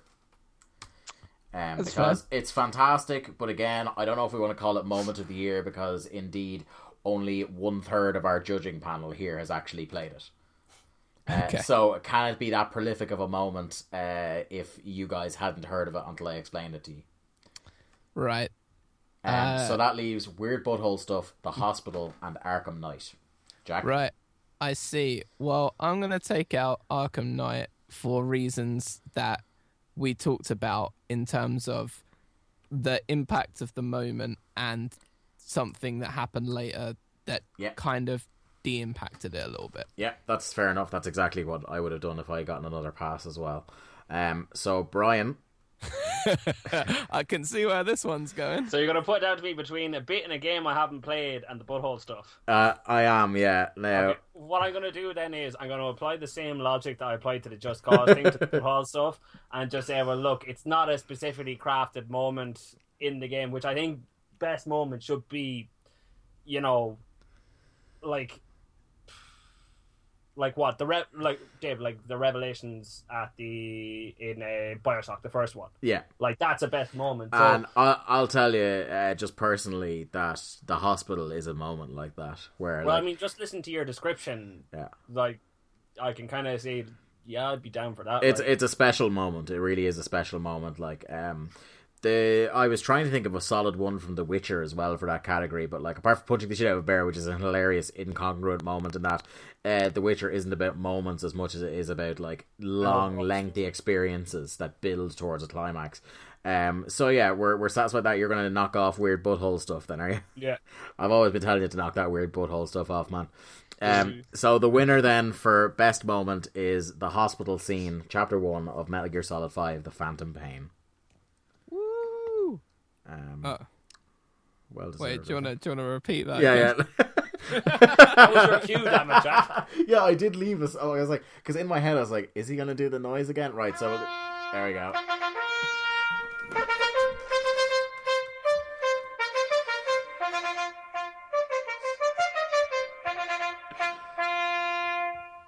I could There you really, go. I could really get used to this. um, the next the next award goes to prettiest game. Uh, our nominees for this are Until Dawn, Yoshi's Woolly World, The Vanishing of Ethan Carter, Soma, Axiom Verge, and The Order 1886. Um, so uh, let's go from bottom to top. Order 1886, we've already talked about, so we don't need to talk about that much more. The only redeeming quality of that game is that it genuinely does look fantastic. Brian, am I correct? I, Dave, I'm actually feeling like I'm gonna have to say that's my, that's my one for this category. Oh, As upset as it made me, oh my god! You, I've actually got you in a situation where you are voting to award something to the Order 1886. well, look, I, I mean, the in that category, the only other game that I think is as visually amazing to look at, even closely, is Until Dawn, and there are some serious uncanny valley issues with yeah, Until well, Dawn. we'll we'll come to that in a second. Yeah.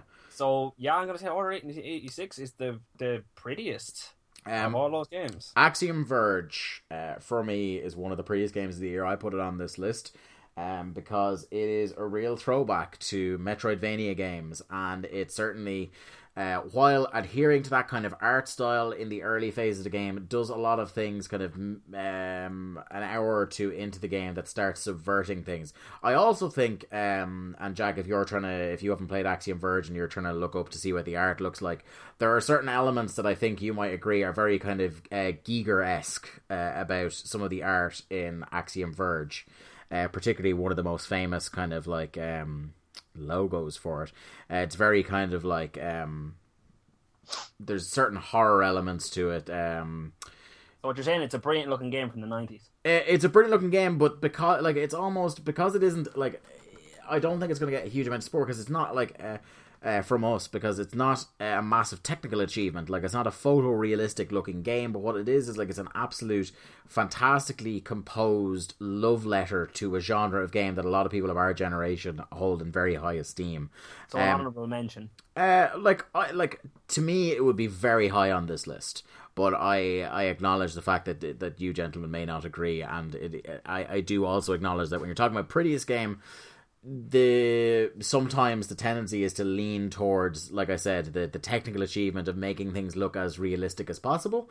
Um, whereas I do think, like in terms of kind of um, within its own kind of artistic medium, within the kind of the parameters it had set itself as, a, like I said, a love letter to Metroidvania games, I think it is a spectacular achievement in and of itself, and I definitely think it was worthy of uh, putting on the list here.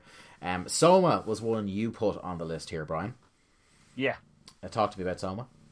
Uh, like it was kind of in terms of kind of again not necessarily the most photorealistically pretty one. Um, obviously because it's quite a stylized sci-fi kind of a, a game, but it's um, I think kind of there was a particular bit, not to give away any of the plot, but like where you're in you're underwater on the the ocean bed, and I mean it is incredible. I think the thing about Soma is it's how immersive the visuals are Yeah. Because like it's it's the fact that you really feel that you're in there, the claustrophobia of what you're looking at presses down upon you. to describe it to you, Jack, um, basically the art style and the atmosphere of Soma. Because the one thing that I will tell you, like, and it, it's the one thing that, uh, like, if a horror game has it, then the rest is just window dressing, really. But if a horror game has atmosphere, that's more than half the battle, really.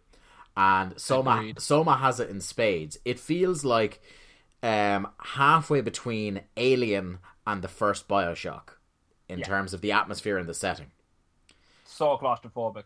um, so claustrophobic, so kind of futuristic, while at the same time kind of underwater and oppressive and claustrophobic, like you said Like- yourself, like, Brian. Put like this: if you watch me play it, you know, for giggles, because it's fun to watch me play scary games. oh, it's so much fun, Jack. You have no idea. Um, but like I was like I was like getting into rooms and there was noises and flickering lights, and I was backing the camera, like the character, into the corner of the rooms that nothing could jump up on me behind from behind instinctively. Yeah, Just just being in the room was forcing me to do that out of self preservation, even though there was nothing in the room to attack me. yeah, and a lot of like the atmosphere created there. Like part of it is the sound design, which I think uh, is fantastic. But uh, a lot of it is down to the, the visual kind of uh, feast that is on display for you there. The atmosphere created by the visuals in that game. Um, the Vanishing of Ethan Carter. Uh, I'm not going to talk much about that because it's not a game I've finished or anything like that, and it's not a game I don't think either of you have played. Vanishing of Ethan Carter, have you? No, bottom line, No. yeah.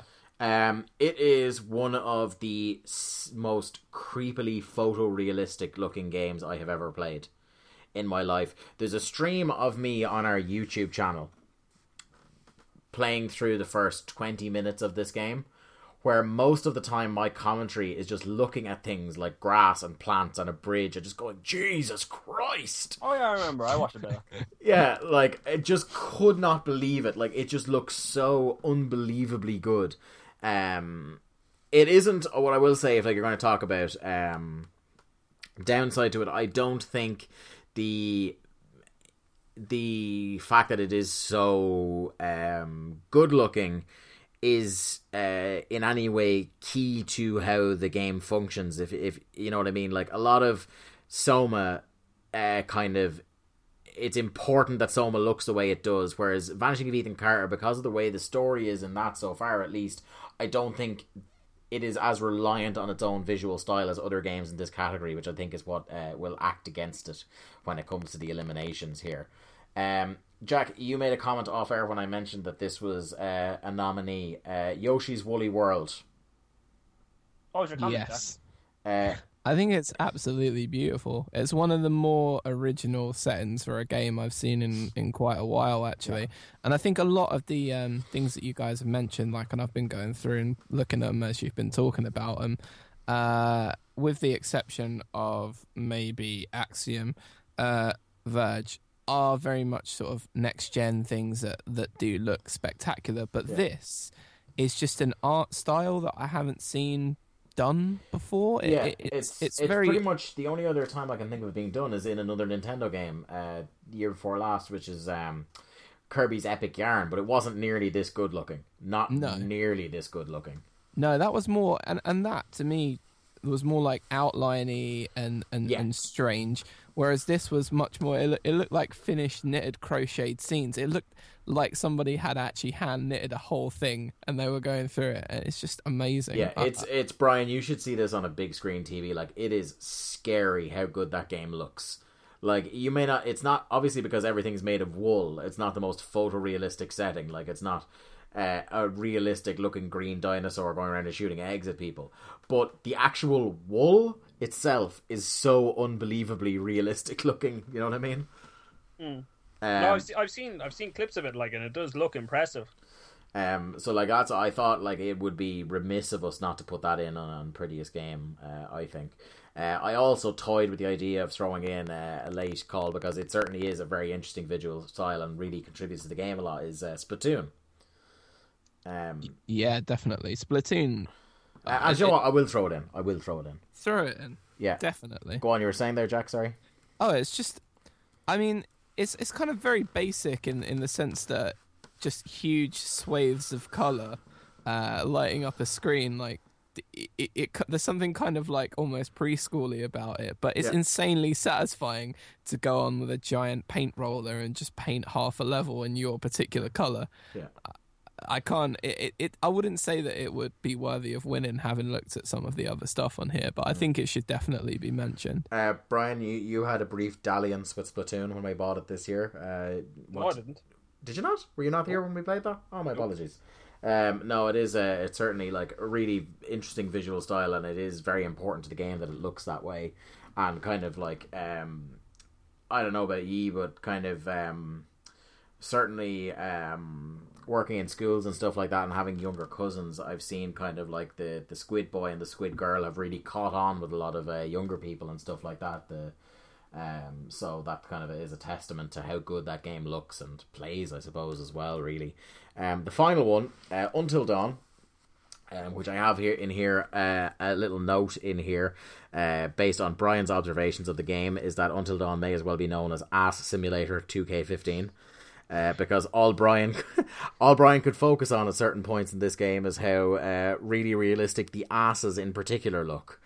Like I put it like this, like I think I mentioned there, like there are uncanny valley issues with the faces, Uh, like the yeah. teeth and the mouth, like like like Peter Stormare looks perfectly like Peter Stormare, except when his mouth moves. Yeah, I, I don't know if like uh, if you have much kind of uh, if this game has come across your radar much, Jack, but it's uh, like the the it's it's got like a ridiculously good cast for a game. So uh, the kind of thing that acts against us there is because you know how these people look in real life, which doesn't help with the uncanny valley thing. Because your three main uh, stars are Hayden Panettiere from Heroes, uh, Rami Malek from Mr. Robot, and uh, as Brian mentioned, Peter Stormare from uh, having weird facial hair and accents in a lot of movies.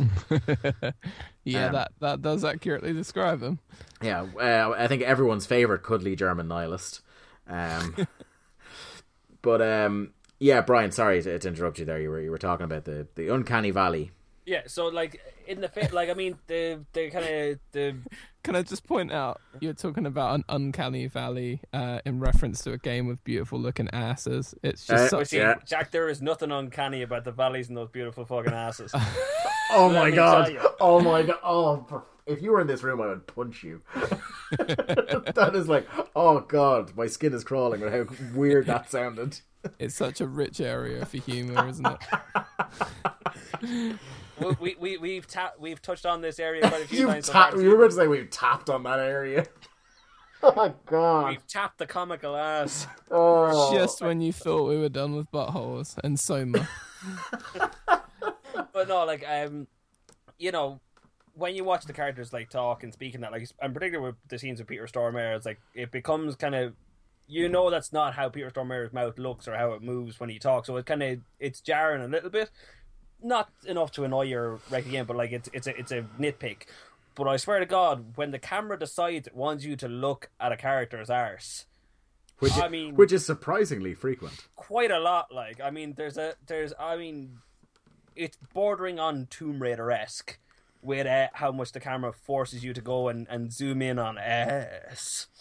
Um, But even like I said to you, like even though sometimes the characters' faces uh, go into that uncanny valley where it looks weird, um, everything else about the game, like oh, every, literally, literally looks everything. like the environments and everything look amazing. Um, even the rest of the characters that aren't the face look amazing. Um, like everything about that game, just uh, like it it definitely is worthy of inclusion on this list because it just and this is something that we've literally only been playing the last day or so. Uh, we've been blitzing through it, and we're nearly at the end. Like it's quite a short game, but in contrast with um, the Order 1886, which was way short and terrible, this is short and good and will probably leave us wanting more of this kind of game. If not if not necessarily kind of more of this particular narrative. Um, Like I'm Like, really a sequel will have to be very carefully done, not just to be a rehash. yeah, and I think we'll, I, I think we'll we'll talk about that a bit more when it comes to uh, the the actual the, the final award here. But in terms of the, the the visual impact of the game, like it's very very striking. It's very very just a real gorgeous looking game. Um, so with that, I think it comes time to start striking shit off, and this time we will start with Brian, then me, then Jack. Brian, what are we striking off here? Will I read out the list to you? Read out the list to me again. Okay, uh, if you can actually, because I've deleted that note about what happens in Batman, I can actually share this document with you again, Okay. and you'll be able to um, see it. So, apologies for people listening to this at home. I would like to assuage myself from the responsibility because I don't think I've seen enough of the games to make it fair. There's only one that I would eliminate, and that's Axiom. And there's only one that I would would put up for a recommendation, and that's Yoshi. But I feel like you guys are in a much better position to uh, to decide between you. Yeah, if that's what you want to do, then you can recuse yourself for this one. So Brian will be back and forth between my, myself and yourself. Uh, Jack, if you feel strong objections at all at any point based on uh, anything really, uh, feel free to jump in. But uh, Brian, uh, so the list is while you're opening that. I'm looking at it.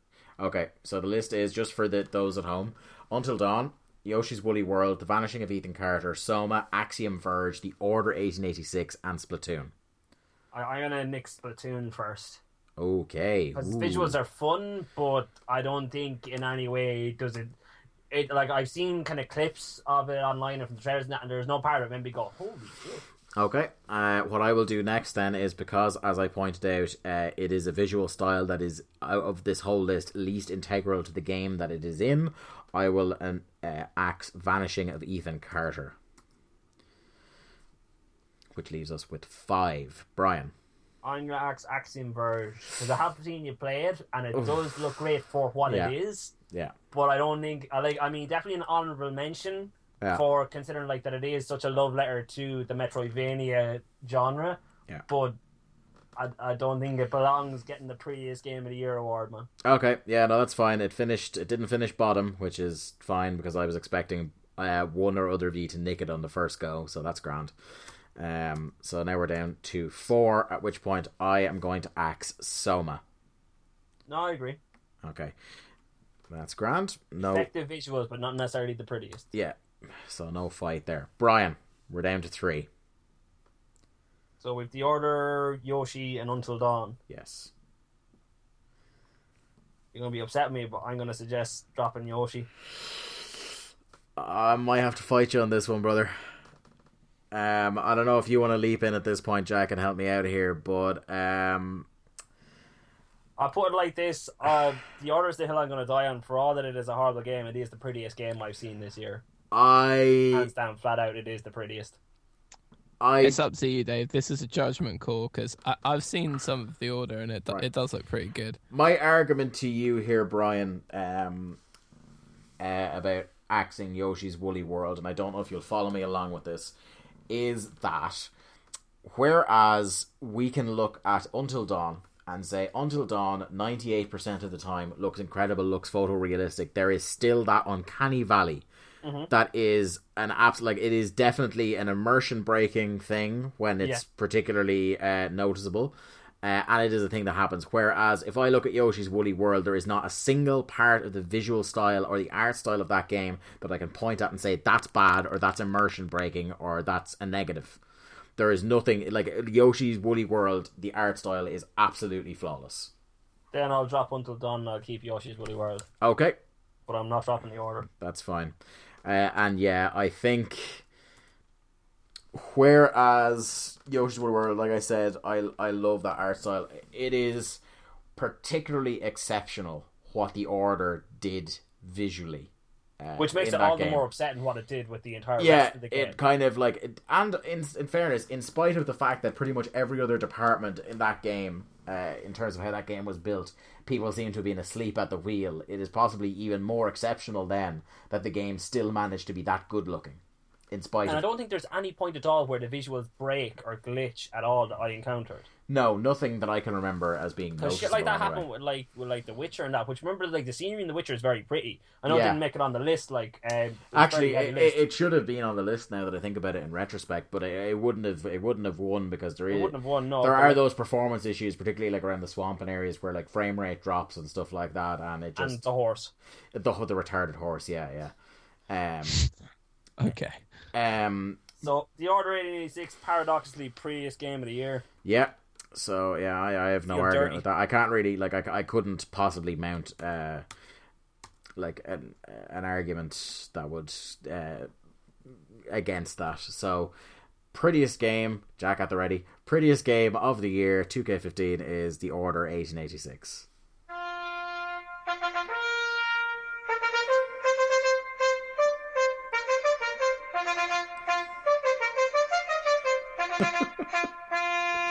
I forget how long it is every time. Yeah, me too. I expected to go on. really been just the sad trombone. I expected to go on for like a bar uh, shorter, but then it just it keeps going and it just keeps getting more glorious. Anyway, we I uh, just think I, I- on purpose, I thought I could go for a short one, but there's no way. the um, pomp and circumstance Oh. is far too great. a a pomp and circumstance level only befitting these awards. So, ladies and gentlemen, this show has gone on a lot longer than I anticipated. Uh, Brian, Jack, we uh, we talk quite a lot, don't we? Well, yeah, basically, there have been about seven ejaculations at this point as well. My throat hurts and my bed sores have bed sores. Yeah, so what we're doing at this point is we're cutting the recording in half. We're going to make this into two shows. Uh, you lucky gets you because the recording session where we did this uh, lasted almost three and a half hours. So we're going to spare you having to listen to one marathon session and give you the rest of our game of the year in a few days. So um, Tune in next uh, same bat time, same bat channel. I can't I, I can't say any better than that. Yeah, tune in soon. Thanks, guys.